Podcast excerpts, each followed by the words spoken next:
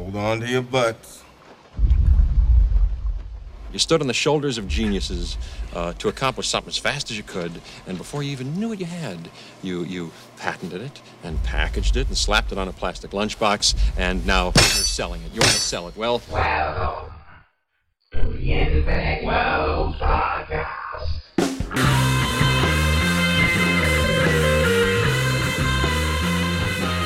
Hey, welcome everyone to another episode of the Infinite Worlds podcast. I am your host, Winston Ward, founder and editor of Infinite Worlds and Infinite Horrors magazine, and I am joined, as always, by my wonderful co-host Nick the Tooth.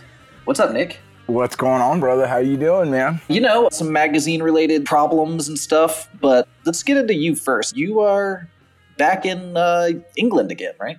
Yeah, I'm in London once again. Um, thoroughly enjoying it, hanging out with my uh, my daughter, and uh, it feels so good to be back because, as you know, I was in like the rural south of of, uh, of Right. Florida, and although the beaches were beautiful, it was still the rural south.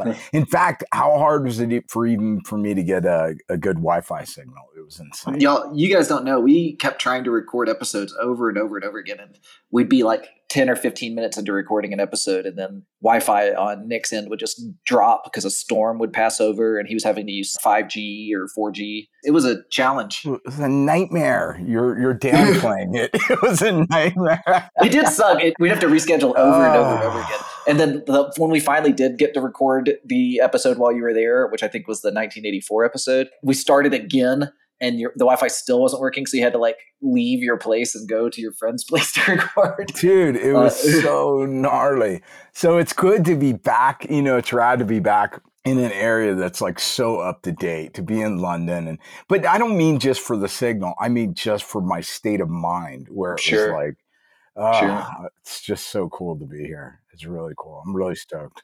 How's your How's Um, your neck? My neck's good, man. My neck's good. I'm so ecstatic to be a cyborg now. That uh, I'm really. Are you, pumped. ex- are you ex- experiencing any like uh, lingering effects, or you got free range of motion and everything now? You know, I'm at 13. It's really interesting you asked that. I'm at like 13, 14 weeks since the surgery. And I've had started to become a little bit sore lately. But the reason is, is because I figured it out today. I've been writing with like, I'm back to writing on my stomach, which is putting a lot of strain on the back of my neck, what they call the facet joints in the back of my neck. Oh so my neck's just been sore. Um, but I prefer like when I was in when I was back in Florida, I had a table, and my daughter doesn't even have a table here, and so um, and so I've just been writing on the bed, and it's kind of aggravating my neck. But hopefully, when I get to Italy, I'll be back to writing on a table. So what I do is, uh, I, dude, it's crazy. Like I've had to make sure that I have perfect posture in all situations for the past seven, eight years. So what I do is I'll write on a MacBook, but I'm using a iPad Pro, like one of the new big ones, and I put it up on one of those gooseneck like adapter things that is like Oh. at, at eye level. And so I can write and use it as a second monitor, and it's perfectly at eye level where the keyboard is down, like on my uh, on the on the key on the table where it should be. And so I've uh, you know I've had to like modify you know things that you do for hours and hours on end eventually catch up with you no matter if you have a neck injury or not. That's why so True. many so many people have like herniated and bulged discs because of looking down at the phone or looking down at the computer Oh, all man. the time, right? you know, for the last couple of years, I've been really trying my best to get the Infinite Worlds brand going, and it's mostly through my phone. It's mostly on social media, Instagram, messaging people back and forth to you know get art or stories or whatever from them. And it would like the neck soreness I would get from just from like leaning my head down to look at the phone, and it'd be like constant all day. Right? And I finally had to buy myself like a desktop computer uh, so that I could sit at a desk and at very least, you know, be looking straight ahead. I, I still use my phone a lot, but you know, now at least I can reply to messages and emails just from my computer instead of my phone. No question about it. It taxes on you for sure. Yeah, I, I remember when going to like a physical therapist like seven years ago, and the guy was like, dude, it's called tech neck, and we have 15, 16 year old kids in here with bulge Man. discs because of spending all day, all night on a phone. Just, you know, and I look at, I remember when my daughter was that age, she would just lay on a couch and her neck would be at almost 90 degrees Yeah. you know, not her body, just her Right. neck, and it would, uh, and she'd just be on that phone all day, and it was like, oh my gosh, it's, uh, Yeah. we definitely have to get like ocular implants so that we can just see a hollow screen in front of us at all times, so we no longer have to hold the phone. I mean, that is, that's the That's next, the next step. Yeah, it's the next step. Integrate If the human shit. species survives this that far into the Philip K. Dick dystopia, then that's that's what comes next. Is definitely just like hologramic images uh, Everywhere. before your eyes. Yeah, yeah, everywhere. Waving your fingers around to send messages like in Minority Report. Oh my gosh, you you have to think that you know they're investing. You know, Apple's investing in it right now, the metaverse and all that. I mean, you have to think that AR, this augmented reality, is they're planning on everything going that way. So to think it's not going to happen is kind of naive.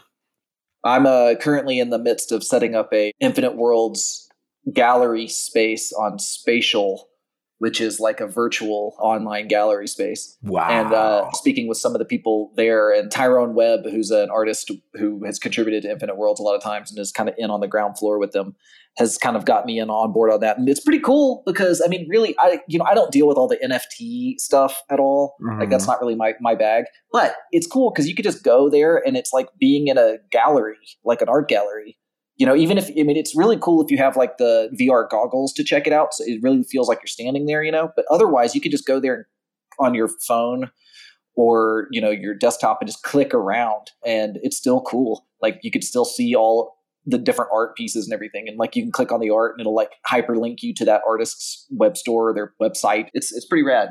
Dude, the let me tell you, I had like the PlayStation uh, VR, um, and I, I I knew some guys that were developing. I did a I think on my own podcast, I interviewed some guys who were some of the first developers for the virtual reality space, and they worked with Oculus and all that like over six seven years ago. It is mind boggling how immersive it was seven years ago. I can't even imagine going to an Infinite Worlds gallery. I mean, as much as I love the art at Infinite Worlds, I can tell you, I would get so high and go to, go to an. I would spend. I, I know I would just put on some music. What you need to do is you need to give people like a track of playlist that you program, that's a good And- idea that's a good right? idea Right. And then is- like we could go in there and just spend hours in there. it would just be welcome to the machine by pink floyd on repeat Oh. It would just be that- that track. I would be I would be so stoked to do that. That would be so rad. so that's that's on the horizon for us. But I, I mean, like things are going well in some ways, but things are you know. We yesterday I found out that because of the global paper shortage and supply, I'm air quoting here, and supply chain issues, that our uh, quotes to print the magazines that are coming up around the bend were like blown up by forty percent. Oh. It's a, it's a real hurdle for me, you know, because Infinite Worlds is a really small business. I run it all by myself. I do everything myself along with my designer, Sam. But, you know, otherwise I do everything by myself. So, like, trust me, I'm not like paying a bunch of employees and it's not like an inflated business model. It's like a bare bones business model, but it's an ad free print magazine and it costs to print. And now that cost has gone up, at least temporarily, gone up a ton. So I don't know. I don't know what we're going to do next about that. It's crazy because people don't understand that like a for a business, a successful business to you know, you usually will make like 15%, maybe 20%. Right. You know what I mean? And so it, a 40% jump in costs just Yeah. has to be just like staggering. Well, it, it makes it impossible to continue like on That's what I mean. model. Like, yeah, like it's impossible. Yeah. So, like, I have to figure out a current model. We might go down to publishing biannually, like for a little while. Again, we did biannual at first, so we might go back to that for a little while, just so that my overhead printing cost annually is low, like halved.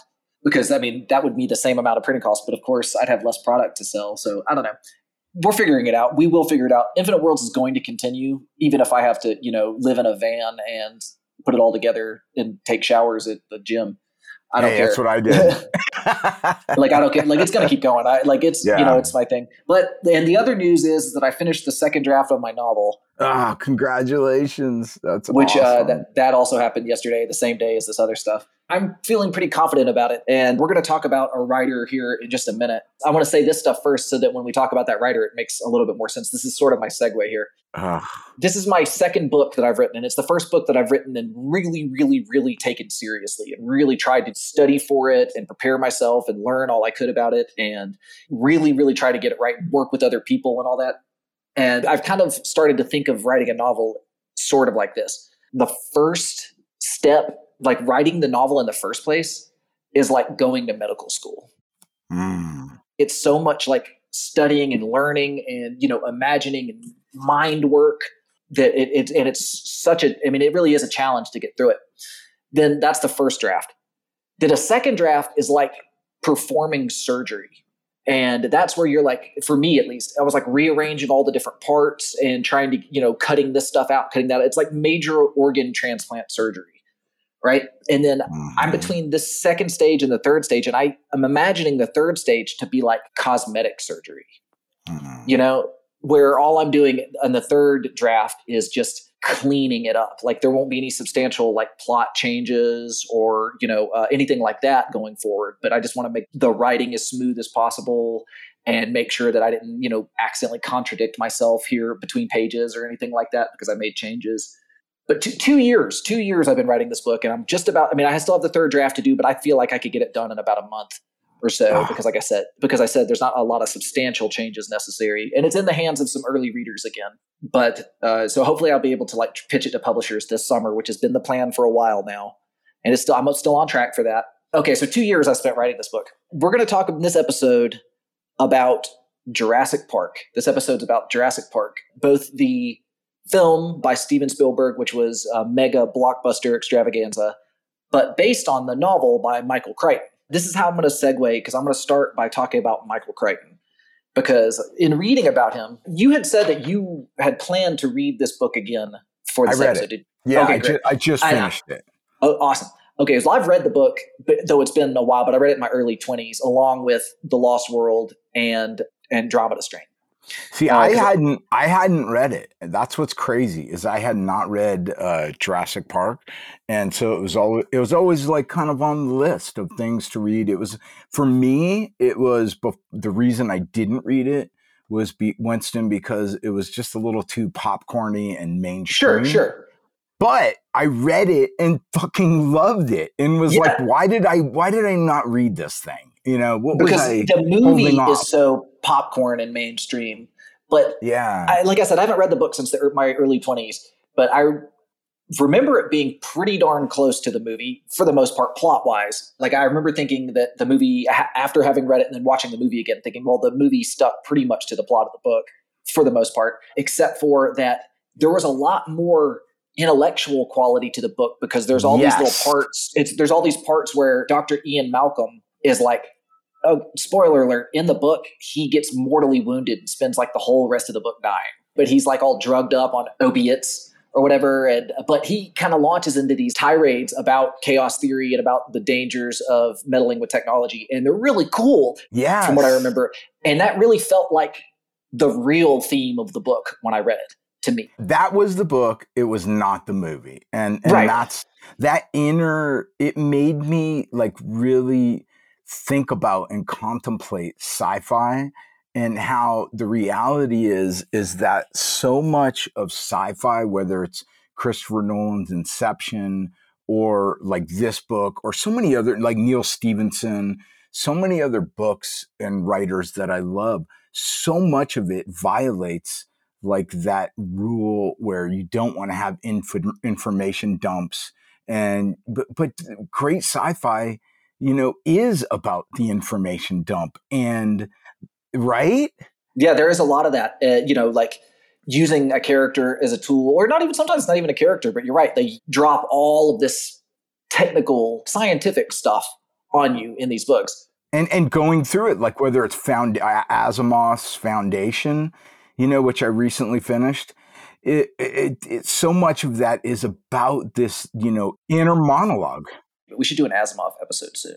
I think that's. I, think idea. I think we should, especially in light of you know the foundation that just happened. But anyways, I you know I really wanted to have this discussion anyways with you about you know do you you know when you're selecting stories for Infinite Worlds, are you like well I want to have more of that info dump more of that inner inner monologue or a dialogue debate about these things that isn't so much action and you know plot driven things because that was really where I was like I really have respect for Crichton and this Mhm. uh, this novel as compared to the movie and I love the movie I thought the movie was an amazing roller coaster ride Well, okay, so to answer your question, I think there's a big disparity between long form writing, like novel writing, and short fiction, which is what I usually publish in the magazine. Yeah. And those, it, like, because the the stuff I usually print is only 2,000, 3,000, 4,000 words long, there's not a lot of space for info dumps and Mhm. pretty much any words that, words that aren't moving the action forward. Although, when I do find a story like that that works in that word limit, I do move it to the top of my list, as it were. You know, like I Ah. I do keep an eye out for that. But it's a lot harder to do in short writing, you know, and those who can do it well, I mean, that's really where you got to start applauding people. And okay, so because he's that kind of writer, Michael Crichton didn't really write a ton of short stories.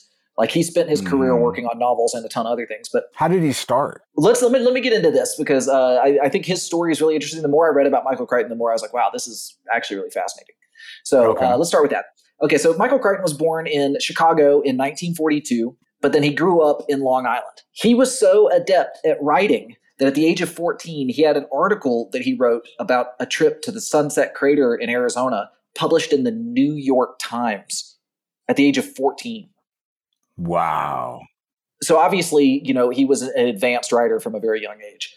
Uh, in 1960, when he was 18, he went to Harvard to study writing. And here's a really interesting anecdote that I think will tie in really well. While he was at Harvard studying writing, he thought one of his professors was grading his papers unfairly because he didn't like him personally or something like that.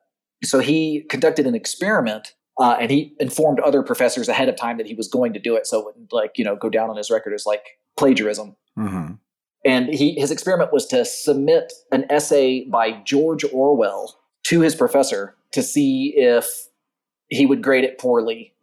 So uh, the essay got a B minus, and Michael Crichton said, "Well, George Orwell is one of the greatest writers ever, and if his essay can only get a B minus, then you know what hope do I have in this?" And he decided to switch majors because of this. wow And that's really interesting. It's really interesting to me. It says a lot about Michael Crichton, where he would think a B minus is like a very poor mark. a B minus is not a bad grade, you know. I mean, especially for a young writer. Obviously, his standards were extremely high. Also, that's also trying to suggest that just because George Orwell wrote the essay, that it must be A plus material. Uh, you know, as if those things aren't sort of um, or or was the freaking teacher biased or was the teacher biased? And that's what he was trying to do. He was trying to he was trying to prove bias. So um, anyway, he switched majors, and he switched at this age, having been a very young, successful writer already in his life, switched to biological anthropology and graduated. wow Yeah, he gra- and then graduated summa cum laude in that subject in 1964. Damn. So, just to say, this guy was smart as shit. Michael Crichton was a super, super, super smart guy. And I'm going to illustrate that further in just a second. Then, after graduated, he enrolled in medical school to become a Mhm. doctor because why not? I mean, you can make plenty of money being a doctor. And, but he didn't like it. He didn't like doing it. But he said, well, I don't like it, but everybody who goes to medical school doesn't like it. That's just the nature of the beast. So he kept at it. But Mhm. while he was doing that, he started writing books. While he was in medical school, let me just reiterate that. He started writing books because he just, you know, his mind had plenty of spare space, apparently. But he was writing them under a pseudonym because he didn't want later on in his medical profession for his patients to think that he was going to use them as characters in books. You know, he wanted to keep the two Mm. lives totally separate. And while he was doing this, he got several books published. In fact, before he stopped going to medical school, he had published seven novels. what I'm not kidding, mostly under pseudonyms. But by the third year of medical school, he decided that he did he wanted to stop using pseudonyms and started publishing under his own name. And his first novel he published under his own name was The Andromeda Strain, which was a bestseller. Which was a bestseller. Yeah. yeah. Okay, and if you guys aren't familiar with The Andromeda Strain, I read that a long time ago. Yeah. and it's a really cool book, man. And it's kind of like Uh-huh. about trying to prevent the outbreak of an infection of an alien microbe, like an extraterrestrial microbe. And not long after it, he wrote that, 1969, it was a bestseller. Then he sold the rights for $250,000 in 1970, which, Mm. you know, is like a million dollars our money. And it was made into a really good movie by Robert Wise in 1971.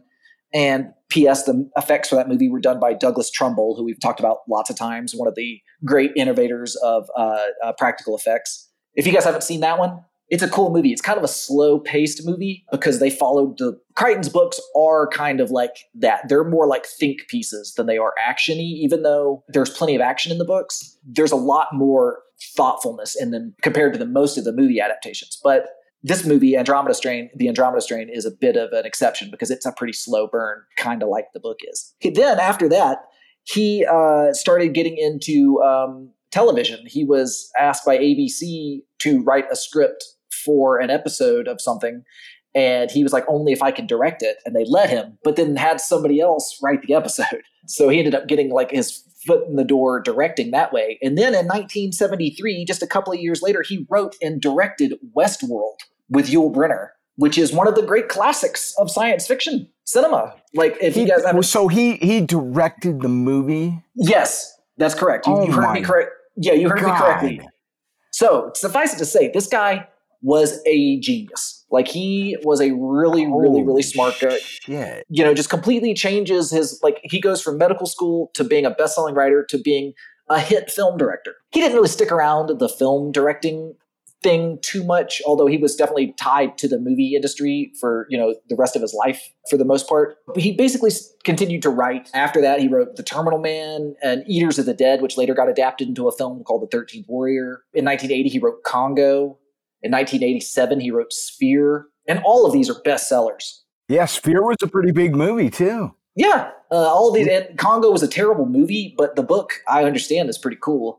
And Sphere, I've never read the book either, but that movie I remember being pretty cool. A lot of some good ideas. It kind of reminded me of The Abyss, Mm. which came out like the next year. The film did, Mhm. so they had kind of have a sim- some similar vibes. Then in 1990, he wrote Jurassic Park, and he had been such a successful writer up to this point in his career that before the book was even published, four film studios were attempting to acquire the rights to the movie. Oh, dude, there had to be the biggest big bidding war. I mean, if you think about like as I was reading the book, and I was just thinking of like the ma- like the potential for success. I mean, anybody, if you just pitch us in an elevator with one sentence, they would go, "Oh my god, you're right. That is fucking genius. You're gonna start a fucking park, an amusement park with dinosaurs, and it all goes awry." That- that- that- That's it. That's the elevator pitch. That's so funny because there's this really, really, really funny episode of The Simpsons, and Principal Skinner gets uh, fired from being the principal, and then later on he's at the Kwik-E-Mart, and uh, he's talking to Bart and Apu, and it, they ask him what he's going to do now, and he says, "My plan is to write the great American novel, and uh, it's about a futuristic theme park where dinosaurs are brought to life using advanced cloning techniques." And then the next like 45 minutes pass where Apu is just berating him for not realizing that he's describing Jurassic Park. And, it- and Skinner's going to call it Billy and the Clonosaurus.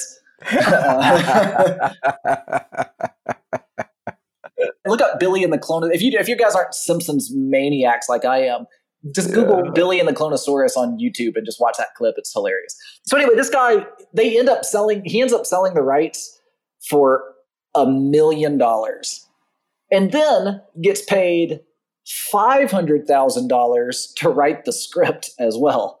So he makes a cool million and a half bucks just off of the movie deal for this, and uh, he uh, ends up working with another screenwriter, uh, Michael Coop, I don't I don't, don't exactly know how to say it. K O E P P Cope Cope Cap possibly. David Cope, is that right?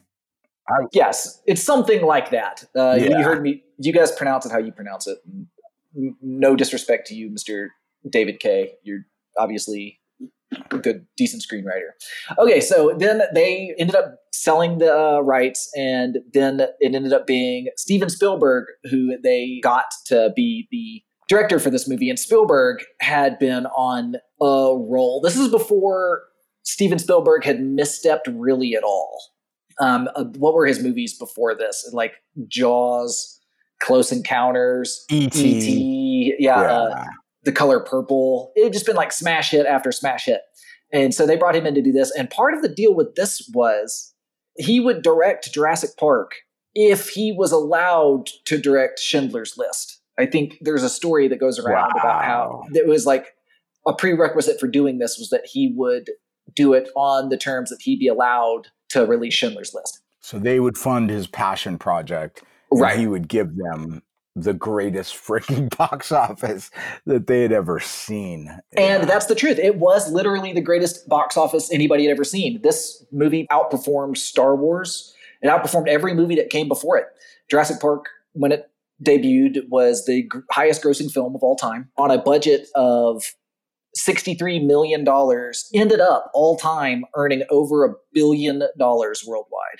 So to call it a hit is a dramatic understatement. It is one of the biggest hits ever. You know, it's since then uh, you know there have been there was titanic that came out not not long after and then avatar and there have been a few other i think the marvel movies are up there now and a few other ones but at the Yeah, time but, but you know what, man? It's like you have to. It, the genius of the entire idea, Winston, is if you think about little kids, they are obsessed with dinosaurs. right? More so than anything else in the world. And all of us inside are all little kids, right? well let me tell you when this movie came out i was a 10 year old I- I- Did you love it or what? are you kidding me I, okay even before this movie came out i was already a dinosaur guy i used to one of my- Exactly. one of my favorite things like I, I imagine myself wanting to be a paleontologist when i was a very young child like ages and i think that's true of a lot of little boys and girls that are between the ages of like 7 and 10 and 7 and 12 That's my point. discovering Right? yeah, so and, and what's really funny about this is that i don't think when michael crichton wrote this book that he had any of that in mind at all like Ugh. that he never thought oh kids are going to love this because you know the book is extremely violent and you know it's an r-rated book 100% Yeah. it is not it is not like a book for children. None of his books are at all. Like i mean he's an adult science fiction writer or fiction science writer some, somewhere in that. So it's an adult book but steven spielberg took on the project and he said you know who would love this shit? Oh. 10 year olds Dude, but, but you know what? I'll give Crichton credit though, because you know, two of the most important characters in the book are like the guy's uh, grandkids. grandchildren Yeah. Yeah. And so there so, are little kids in the book for sure so we see it through their like awe and and you know, oh god, it's and then their terror and then their terror, yes, their terror. Yeah, I you know, as I was reading the book, I was like, I, I just the genius of the idea of of a theme park with dinosaurs that everybody fucking loves. Dino. I mean, I we are still I still see under some of my uh, news feeds, you know, that I follow with science and all. That oh, they discovered this dinosaur and this dino. it- Right. it is happens all the time Ending. Oh yeah, Yeah. and uh, always con- like you know connecting the dots between the different species and everything, and also you know this is my, one of those examples of either science fiction writing predicting the future or science fiction writing influencing the future or some combination of the two things which i always think it's a combination there's serious discussion right now about cloning woolly mammoths Yeah. and mastodons. Uh, that's a real thing. And tho- although those aren't dinosaurs, in fact, they are separated by like 65 million years.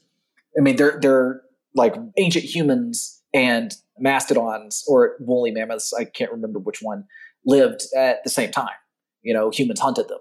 So that historically speaking, that's not that far back. Dinosaurs were at least 65 million years before that, which is, you know, epochs of time untold to get all HP Lovecraft on you guys. So, you know, there's a huge difference between the things, but it's a step in that direction, a step, I guess, backwards in time. And see, this is why I think it's such an important and such a radical and cool uh, novel is because and what he did was because he took something okay dinosaurs right and we all have at one point in our lives not only enjoyed dinosaurs we've all been obsessed with dinosaurs Sure. right Yes, yes, yes. obsession Yes. then he coupled that with cutting a discussion uh, an ongoing discussion throughout the novel of cutting edge genetic you know cloning crispr all of it and is this ethical? Should we be doing this? And what's going to happen if we allow this to just go unheeded?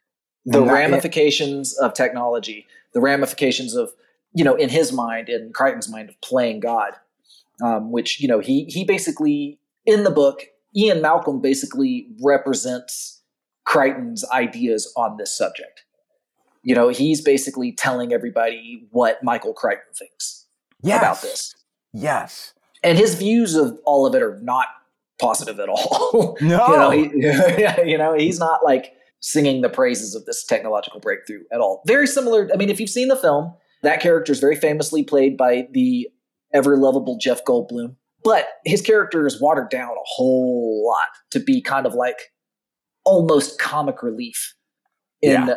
In the movie. Uh, I don't I don't know if I want to call that character comic relief. He definitely does some finger wagging and you know predicts that it's not going to have a happy ending and all that too. But the character in the book is not funny really at all, from what I can remember. Again, it's been a long time since I read this, probably like 15 years or so. No, it's not. He doesn't bring the charisma. he doesn't on the page. He doesn't have the charisma and the humor of Jeff Goldblum. Yeah. But you, but like you're saying, you know what's so cool about this episode is that in this story is that it's really an update. It's a mirror on our one of our earlier episodes on Frankenstein. Is that Hmm, this yeah. is truly the Frankenstein story? Should we be playing God? Right? You're that's a very keen observation there, uh, and you're absolutely right about that. Like this is Jurassic Park or the modern Frankenstein, you know, Right. uh, because it really is dealing with that mysterious power that lies in cutting edge technology. Uh, and that's kind of like a theme that runs through pretty much all of his storytelling. In fact, later on in Michael Crichton's life, towards the end of his life, Michael Crichton will go on to die of lymphoma in 2008. So he, he you know, he was still fair, not, I wouldn't say he was young, but you know, he was still probably had some writing left in him. But by the end of his life, he had become such, what's the word I want to use? He was a contrarian towards the main point of view. Like he basically Hmm. spent the later parts of his life openly contradicting not all, but a lot of uh, scientific consensus. Uh, global warming, he thought that there was a big uh, that was a big scam. Oh, I Um, remember that. That's right. He Um, was and- almost anti-science. and almost anti-science because publicly he said that he behaved that way because he thought a 100% scientific consensus taken as fact created an automatic bias in his own way he was trying to do the right thing. But you know he he was never a scientist that studied weather phenomenon. You know what i mean? Yeah. he, he, he never Yeah. did that in his life. You know so his his ideas although he was a very intelligent person who could very clearly read scientific studies and knew plenty about science you know had gone to medical school a very learned individual. But he wasn't an expert on that and he wrote a novel about it called state of fear which is kind I of like remember that. it was pretty controversial. And, you know, as time has passed, the studies have further bolstered the argument for climate change. Like it is happening. Exactly. I do remember that. Absolutely. And this happened, like this, this was almost 20 years ago that he was, he wrote that book. I think I it was 2000, yeah, almost 20 years ago. It was a fiction book. It's a book of fiction, kind of like saying that you better not clone dinosaurs or it will turn out like Jurassic Park. You know, and, and, and there's definitely some fiction to that. But buried in those fictions are warnings. And the warning that I do take from it, that I actually take seriously, is that scientific consensus is important, you know, and it's really important to listen to experts. I think that. But the idea that scientific consensus might be upended is a very real reality, and it happens all the time. So even though I think it's best to listen to experts, and I, I mean this as a very, I'm a skeptical person. You know, I, I, I am skeptical of almost everything. I still believe that it's important to listen to experts, but don't be surprised if, or try not to be too surprised if the experts do get it wrong from time to time. Well, I think I think it's a part of. I, I think it's important to understand that you know a scientist, a real scientist, will always come out and say, "But," you know, and leave that door open because Right. it isn't. It is you know scientific thought is should be infused with the humility to say we are constantly learning and Right. until we arrive at a level of certainty like with the law of thermodynamics Right. which we say this is a until something is a law of the universe it's open to debate but Right. then at the same the other time it's like wait a minute we've got general consensus with among 99% of climate scientists that we're fucked. You know we've got a problem here. And until you know it's i was i was having this discussion with someone the other day and and and they were talking about how well you know it's it's great that you know this certain podcaster who's really big he had a scientist on that was talking about you know was pro climate change and was saying listen we have a problem. And then the next day he had another scientist that said no but there is some room for you know debate here and maybe it's not real or maybe it's not as bad as people say. And my retort to that was but the problem is is you need to have on a thousand scientists saying we have a problem and one That one, exactly. You're absolutely right. and right. one saying we don't have a problem exactly. because, or one in one against 10,000 because to don't represent don't, yeah, that, that that it's, a one off- 50-50 discussion. it's You're not It's- exactly. yeah You're right. But no, people people also you know they they point back and say, oh well, Galileo had to recant his whole theory of uh, heliocentrism, and he was right, and everybody else was wrong. Okay, that's true, but that's happened a few times in the history of humanity. You know, a handful of mm-hmm. times, and also in Galileo's day, there weren't a bunch of scientists using advanced scientific equipment. You know, he was one of the few. So they the, the previous generations weren't basing their understanding on anything but fantasy. You know, and he was one of the first people to actually apply science to yeah and there was also insane political pressure to say if Sure. you differ from the church's you know stated position we're going to boil you in oil right. you know Right. so and you know, yeah. I, climate change deniers say, "Oh, there's so much pressure to get with the scientific consensus point of view." Well, I, I don't think it's nobody's going to boil you in oil. I know a lot of these people like to be professional victims, but uh, you know, nobody's going to boil in oil or excommunicate you from a church or something like that, or you know, have you drawn and quartered. But the other side of that coin, so you know, obviously, stop crying because people don't agree with you. But the other thing is that the problem that we're facing here is not a just an idealistic problem like oh wh- what is true about reality this is like an existential problem like if we don't solve climate change we will stop existing yeah you know and so you know dragging your feet on this subject isn't helping anybody. Doing all your all you can to feel right right now is really it's harmful. It's it's it's counterproductive. And i look at it this way. If climate change is real it's a problem that should be all of our resources should be dedicated to solving. All of our attention all of our resources all of everything. Okay. If it's, Everything. if it's not real and we dedicate all of those resources towards this problem in error, the end result will be that we will still have a cleaner environment yeah and nothing will be lost. So I really don't see the argument from the anti-climate change crowd. I don't. I don't really see their point. You know, uh, because cleaning up the way we live and trying to treat the earth better than we do now, there's no downside to it.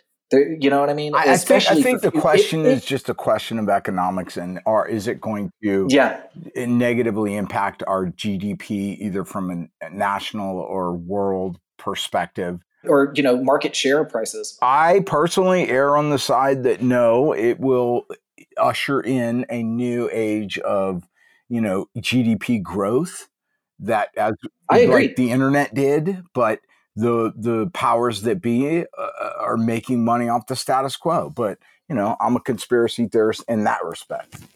So Right. you know, Um, and I, I do believe, I think that's the way it will go. You know, just in, in solving this problem, new technologies and new avenues for technology and uh, engineering and that, uh, you know, job growth will appear. You know, somebody has to pioneer those industries. So, you know, we've stopped talking about Jurassic Park. But Cons- but you know what though? Let me tell you that the reason I enjoy this is because it reiterates what we were talking about when we started the episode is that this is what it was so cool about the novel is that compared to the movie is that the novel like got into depth about these questions of you know is this ethical? How should we be dealing with this? And i that's why i encourage people to go back you know i was one of those haters who was like "Ah, i don't want to read a popcorn book. I didn't i found that the, his melding of the elements of popcorn versus you know actual really good discourse reminded me of the matrix where it was like yeah this is fucking cool. You got kung fu which I love. I love Wu Tang Clan. I love Kung Fu. But I also love that debate where you're like, you walk out of it, the book, or you close the book, or you leave the movie theater going, fuck.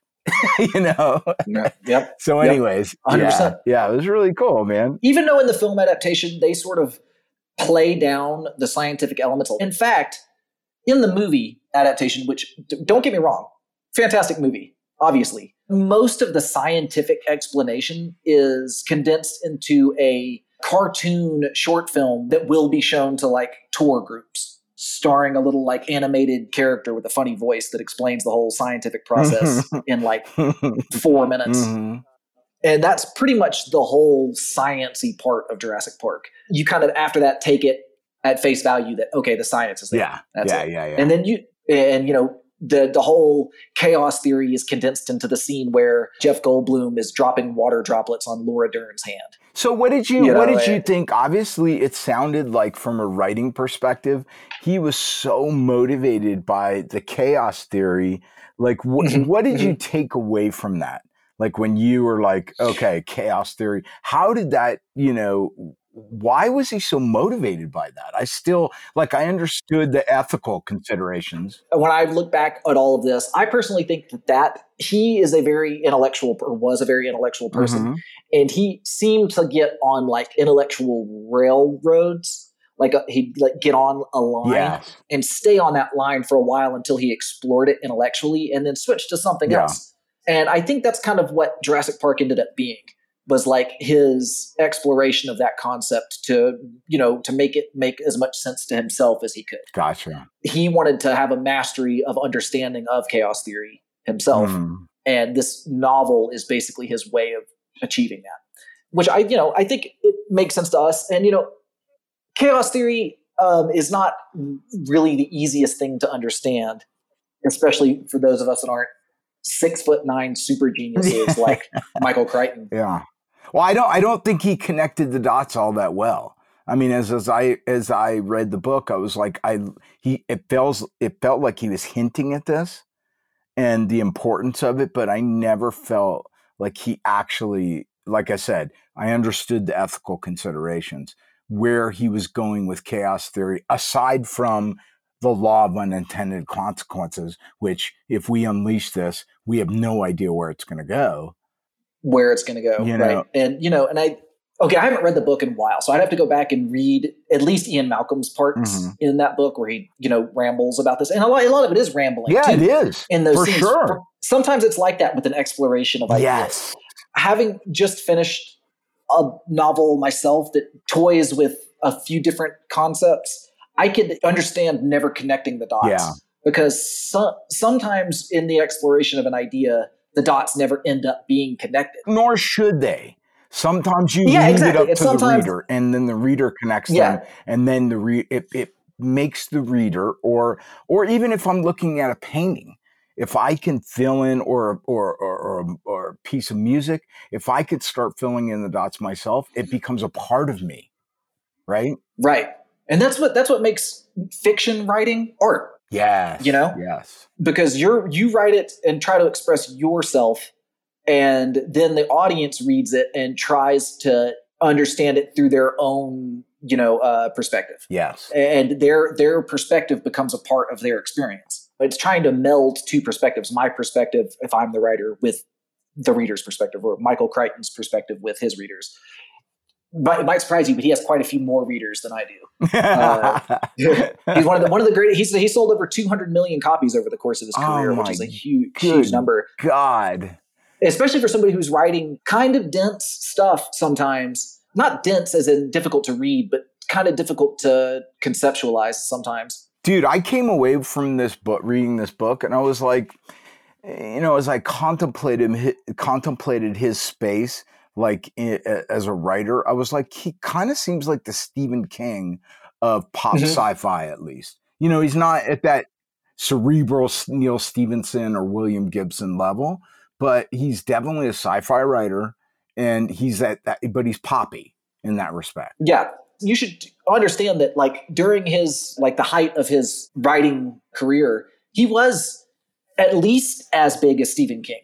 yeah. You know what I mean? He was up there with Stephen King. He's just he he kind of like fell off a little bit where Stephen King apparently does not that have apparently that'll never happen to him. Uh, because he's already like almost 80 and his every book he's ever written has been a bestseller still yeah and he's written like 75 of them or some ridiculous number like that how, how you write 75 books in 80 years blows my mind i know uh, he's amazing like how, how do you do that come on man It's amazing. um, anyway, let's talk a little bit more about the movie because I, I know a lot of our listeners are tuning into this episode because they're mostly familiar with the movie. Like I said, I was 10 when this movie came out, and at the time, it was an achievement. An achievement in, well, for one, in box office and like what a movie could do at the box office and the success that a movie could have. But besides that, it was a real achievement in practical and special effects. Ooh. And, you know, if you look at it now, if you're a Gen Y or a Gen Zer, you might go back and watch Jurassic Park and the CGI scenes are, you know, they're not going to hold up the way, you know, some future CGI scenes. But I watched the movie again recently and they're not bad. You know, um, the CGI still, obviously, there's still that uncanny valley there when you look Mhm. at it. But CGI scenes and CGI technology in 1993 aside, the movie's practical effects were some of the greatest ever up to that point. And you know who we can thank for that? Stan Winston, of course, wow. who we've talked about on this show so many times in the past. One of the greatest geniuses ever to do to deal with. Now we got to talk about Doug Trumbull and Stan Winston in the same episode, which you know makes me happy. Uh, some incredible animatronics, which really helped to, you know, give this movie a real visceral feel to it. You know, the CGI stuff, even though it was pretty impressive for 1993 standards, it's still impossible for CGI in most cases to give you a visceral feel. And that's why I'm a practical effects person, because this movie definitely gives you that, you know? The small dinosaurs, the raptors. I mean, it's intensely scary, especially when you're a little kid, because you know you could tell looking at them that they're at least made of real material. You know what I mean? That they're really there and present, and not you know computer generated. And this movie also succeeded based on another obvious uh, player in the industry, the score, the epic, epic score by John Williams. You know, who did every movie you can imagine Ever. All of, Yeah. yeah, ever. Uh, but you know, most most famously, probably the Star Wars Yeah. uh, themes. But his music for this movie was incredible. It's sweeping and fantastic, just automatically familiar, and that really helped carry this movie as well. I think, and you know, great casting. We already talked about Jeff Goldblum. Sam Neill is a terrific lead in this one. And he didn't get a whole ton of leads over the course of his career, despite being the leading man in what was once the greatest box office success of all time. He's really great in uh, Event Horizon, oh yeah. which Dude, I'm gonna tell you, man. I remember sitting sitting in the movie theater and watching when the first time they saw those small like raptors or whatever they were like run across the the like savannas. It was like holy shit. And Mm. from what I understand, it was like the first CGI of like animals, like moving animals. They had done some things with Terminator on the like liquid like uh, metal, but this was like Yeah, a yeah. massive step for CGI. Well, the year before that, they did an animal of sorts in Alien 3. Mm, But, well, I mean, the xenomorph, if you consider that an animal. But I will say that the CGI'd alien scenes in Alien 3 are horrible yeah, and should be, if you haven't, I'm sorry to remind you of something that you definitely should have forgotten. Yeah, I did Uh, forget. because Al- al- al- although, although those movie, that movie's whole, I think is underrated, the CGI parts are not underrated. They're underrated. They bad. are- Yeah. they're bad. They're really bad. So, I mean, uh, I, I don't guess you count the xenomorph as an animal. So your bit of trivia there is still correct, I believe. Yeah, it was it was really cool. I think it was groundbreaking. Uh, Winston, I gotta tell you, the one thing that blew me away as I started researching this was the amount of money that this franchise has generated. Aside, as far as being a cultural, Yeah. like this thing is a megalith. I mean, what did I think I saw one of the new Jurassic Worlds with Chris Pine brought in like 1.6 billion dollars mm-hmm. Yeah, they hit that billion dollar mark like every time now. I tried to watch every Jurassic. time. That's crazy. Yeah, every time now. I tried to watch Jurassic World recently, kind of prepare for this episode. I got about halfway through it and was like, this, it's just too corny for me, man. Like trained velociraptors, get out of here. And I'm not a big Chris Pratt fan either, so I was kind of like, I kind of got bored. Pratt, yeah. I dude, I I could not believe it was almost like when you start thinking about there have been like cartoons, there have been Mhm, um, mhm. the amount of franchise spin-offs that there have been and the amount of money I, it's got to be in the 10 15 billion dollar range as far as merchandise and television and i i was blown away just on the films, just on the five films that have been released so far, and those are Jurassic Park, The Lost World Jurassic Park, Jurassic Park 3, Jurassic World, and Jurassic World Fallen Kingdom. The five films in the franchise have made $5 billion. that's insane That comes out to about a billion dollars a pop. So, and not one of them has been anything less than a gigantic. The worst movie in the franchise is easily Jurassic Park 3. Well, I haven't seen the newest one. I haven't seen Fallen Kingdom, but even Jurassic World, which I was pretty bored with, was still better than Jurassic Park 3. That movie had a 180 or a 93 million dollar budget and made 368 million dollars worldwide. So almost 300 million dollars worldwide. oh my Uh, and that was the worst performing one. Only made 300 million bucks. fallen kingdom Uh, did 1.3 billion dollars Yep, worldwide. That's what we talk about when we talk about popcorn movies, movies that you know are going to appeal to the widest possible audience. And damn, what better way to do that than dinosaurs? Dude You know, everybody everybody's fascinated with dinosaurs. You know, uh, except for like evangelical Christians who think that God placed their bones on Earth as a test. dude jurassic world um, is this correct with freaking uh that this thing with chris pratt did 1 point almost 1.7 billion Yeah, it's the sixth highest grossing film of all time worldwide. oh my gosh and all of these movies, like the only reason these aren't in first place is one because of Avatar, but two because of like the Marvel movies, yeah which are I mean, but if it wasn't for those movies, these would be all the top grossing movies in the world. But this also goes to show you, man, this is why we do this podcast because, bam, literally all science fiction movies. wow Avatar, science fiction movie. All of those Marvels movies science uh, fiction at least yeah. At least have very heavy science fiction elements, to them. Elements, I mean. Doctor Strange, Doctor Strange is multiverse fiction movie. yeah Yeah, yeah, multiverse, heavy science fiction elements. yeah. Uh, so that's what people want, man. And I get it because we're like racing towards the future these days. Like, you know, and which is, you know, as Michael Crichton would probably tell us, not necessarily a great thing. no i Uh, tell you, I tell you what, when I was uh, when I was watching last, what was it, the night before, I was watching the Oscars, and when Will Smith walked on stage and smacked oh Chris, my god. I was like, "We are living in a simulation. This is not real." And then he just sat down and chilled out. and then he got a Best Actor award like 20 minutes later, and got up there and like, look, I knew that we would be oh. unable to record this because this happened today is today is Tuesday. This happened two days ago Oh, on Sunday, and so right now it's still like the the meme of the day. But I I don't even know what to say about that. I don't either. I don't either. I, I always watch the Oscars because I love filmmaking as an art, Yeah. and I didn't get to watch it this time, but I did kind of like read the live tweets. So I saw the tweet, and I, I I was laying in bed with my wife, and I was like, "Hey, babe, do you know what just happened?" And she's like, "That's not real. That there's no way that's real." I was like, "No, dude, it really happened." She's like, "It must have been staged," and I was like, Oh, "I don't know, but it really happened." And she was like.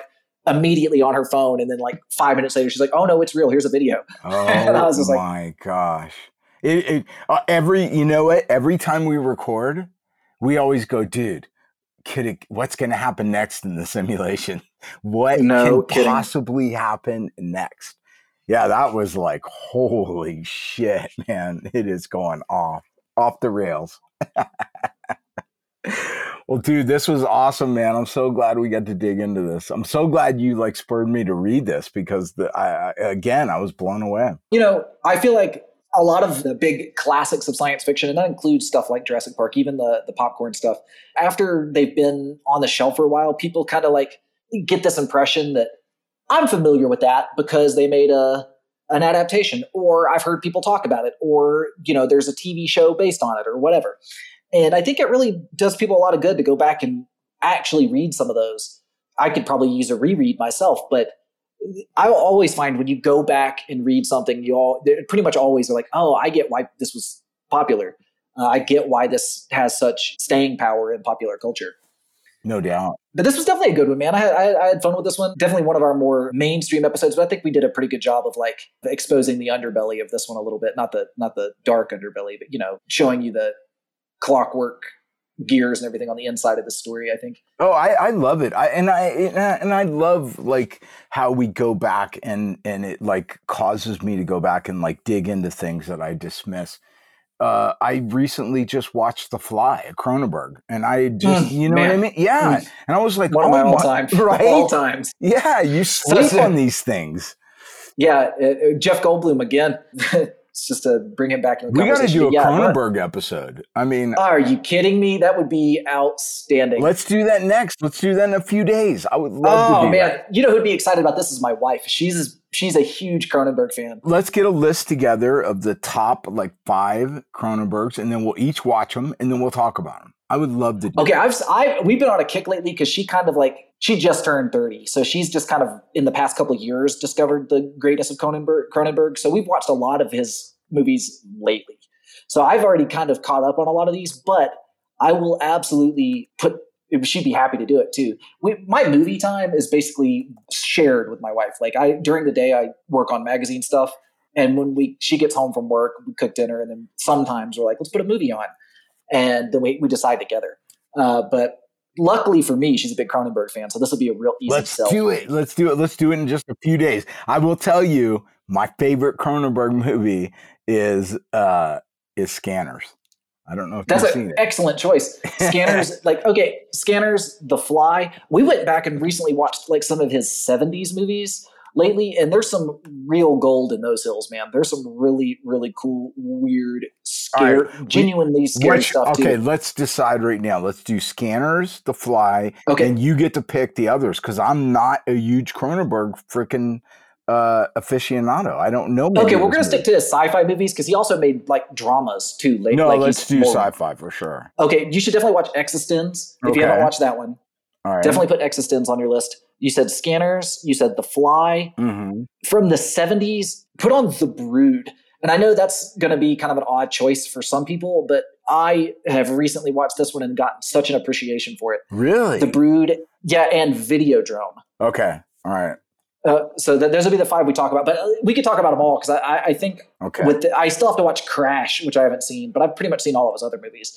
So I'm looking forward to this episode. oh, that'll be so. So Scanners. Cronenberg, yeah, uh, Scanners, Mm-hmm. The Brood, Videodrome, The Fly, and eXistenZ. I'm stoked. Let's do it. All, all of them are awesome. I've seen them all, you know, in the past like three or four years, and that, they're all awesome. So rewatching them will be a, like a treat. Okay, dude, that was a great episode.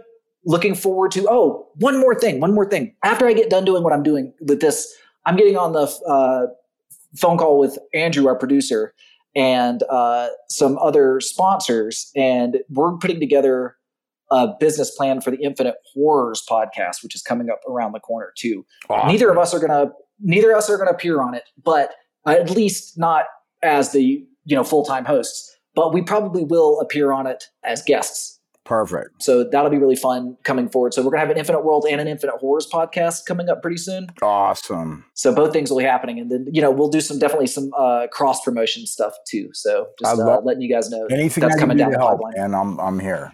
Anything I can Awesome, do to help. awesome. All right, man. That was awesome, bro. Let's. Hey, you know what? Let's try and record in the next like three four days. Uh, while I'm Okay, yeah, that's fine with me because I'm already kind of caught up on those movies. So Okay. you just pour them into your brain, and then we'll uh, we'll record this week. Okay. Awesome. Thanks, brother. Nate. All right, man. Guys, if you're enjoying the Infinite Worlds podcast, you could definitely check out more Infinite Worlds related stuff by visiting our website, infiniteworldsmagazine.com. There you can subscribe to Infinite Worlds magazine. It's a full color, ad free science fiction magazine featuring stories, comics, and illustrations from creators all over the world. You can also sign up to our mailing list.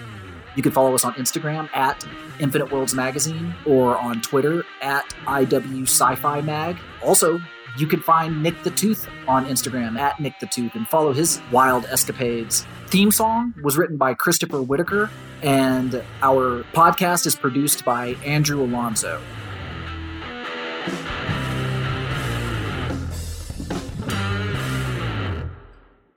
Ah, ah, you didn't say the magic word. Please! God damn it! Hate this hacker crap.